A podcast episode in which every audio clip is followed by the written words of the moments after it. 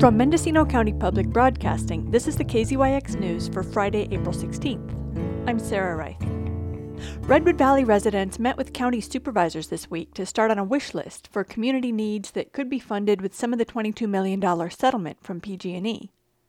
Suggestions ranged from new fire trucks to improvements on the Grange, which served as a community hub during the 2017 firestorm. And with roughly 200 agricultural water connections getting shut off in a few days, fire hydrants and water security were top of mind. The board has received the first formal presentations from entities making the case for some of the money, but has not laid out any parameters or priorities as to how the funds will be distributed. Portia Schneider had a specific request on behalf of the Redwood Valley Calpella Fire Department. We need two brand new Type 3, which are four wheel drive fire engines Ours are like 20 years old and they go up 5% each year in cost and they're currently $500,000 each. Um, so we need two of those. She and several other people who attended Wednesday night's meeting of the Municipal Advisory Council also requested more warning sirens. The fire department raised money for a $64,000 solar powered siren, which should arrive sometime in May. Chief Don Dale is planning to set it up to go off in four different zones, but with more equipment, the siren could reach more parts of the valley.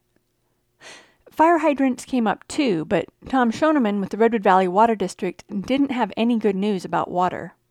drilling wells, it, it's something that, that we have always talked about. Uh, it's, it's incredibly expensive. And if you get into groundwater, we got to deal with the feds it, it's it's a layer of an onion. All I can say is that uh, the the Redwood Valley Water Board we're looking into everything we can do, but right now our hands are tied. Uh, with the lake where it is, with with our inlet pipe just uh, 20 feet under the surface now, uh, we're shutting off all all ag water on the 19th. We're we're looking at our intertie. That's very important, obviously, to our domestic customers, and that's that's really what I'm mainly concerned about right now is it's is that we have treated water coming into this valley. Road maintenance was a primary concern. Martha Barra started with Tomki Road, which was a harrowing escape route in 2017. And the road uh, needs to be passable all the way to Willits in case of fire. Right now, as we've all who travel that know that there's streams that sometimes aren't passable. So, of course, during fire season, that's not true, but there's still if you don't have the right kind of vehicle, it makes it very difficult. So there are two bridges also out. Uh, they're one way on Road B. It's been quite some time those bridges have been just one way where you have to stop.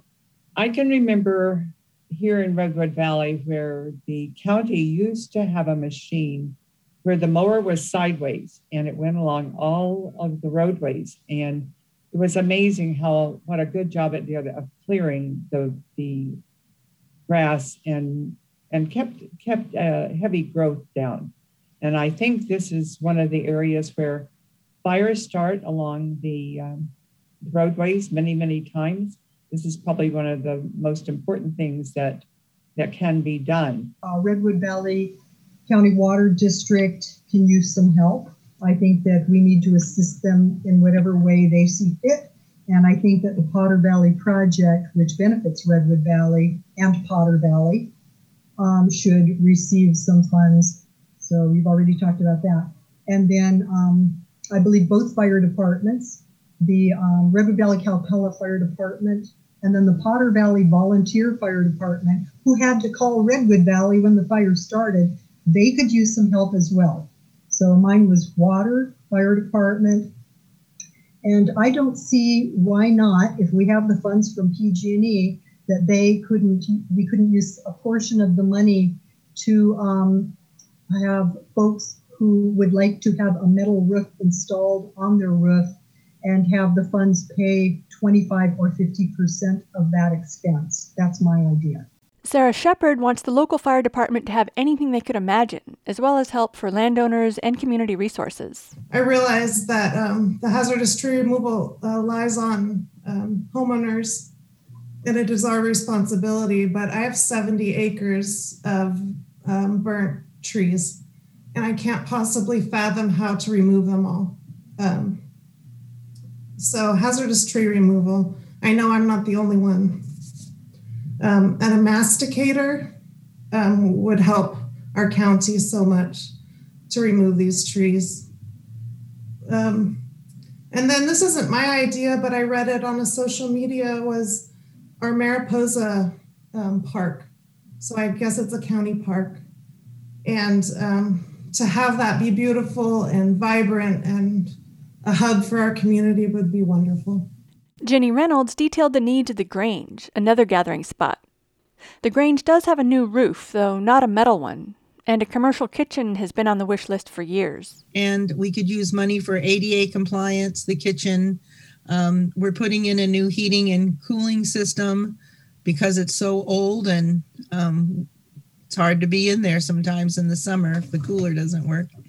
So, um, yeah, we have needs for sure. Inland Supervisors Glenn McGourty and Mo Mulhern plan to hold town halls with community groups in Potter Valley and Redwood Valley, including the fire departments, in the coming months. There's no deadline yet for deciding how to spend the settlement money. For KZYX News, I'm Sarah Reith. For all our local news with photos and more, visit kzyx.org. You can also subscribe to the KZYX News podcast, wherever you get your podcasts.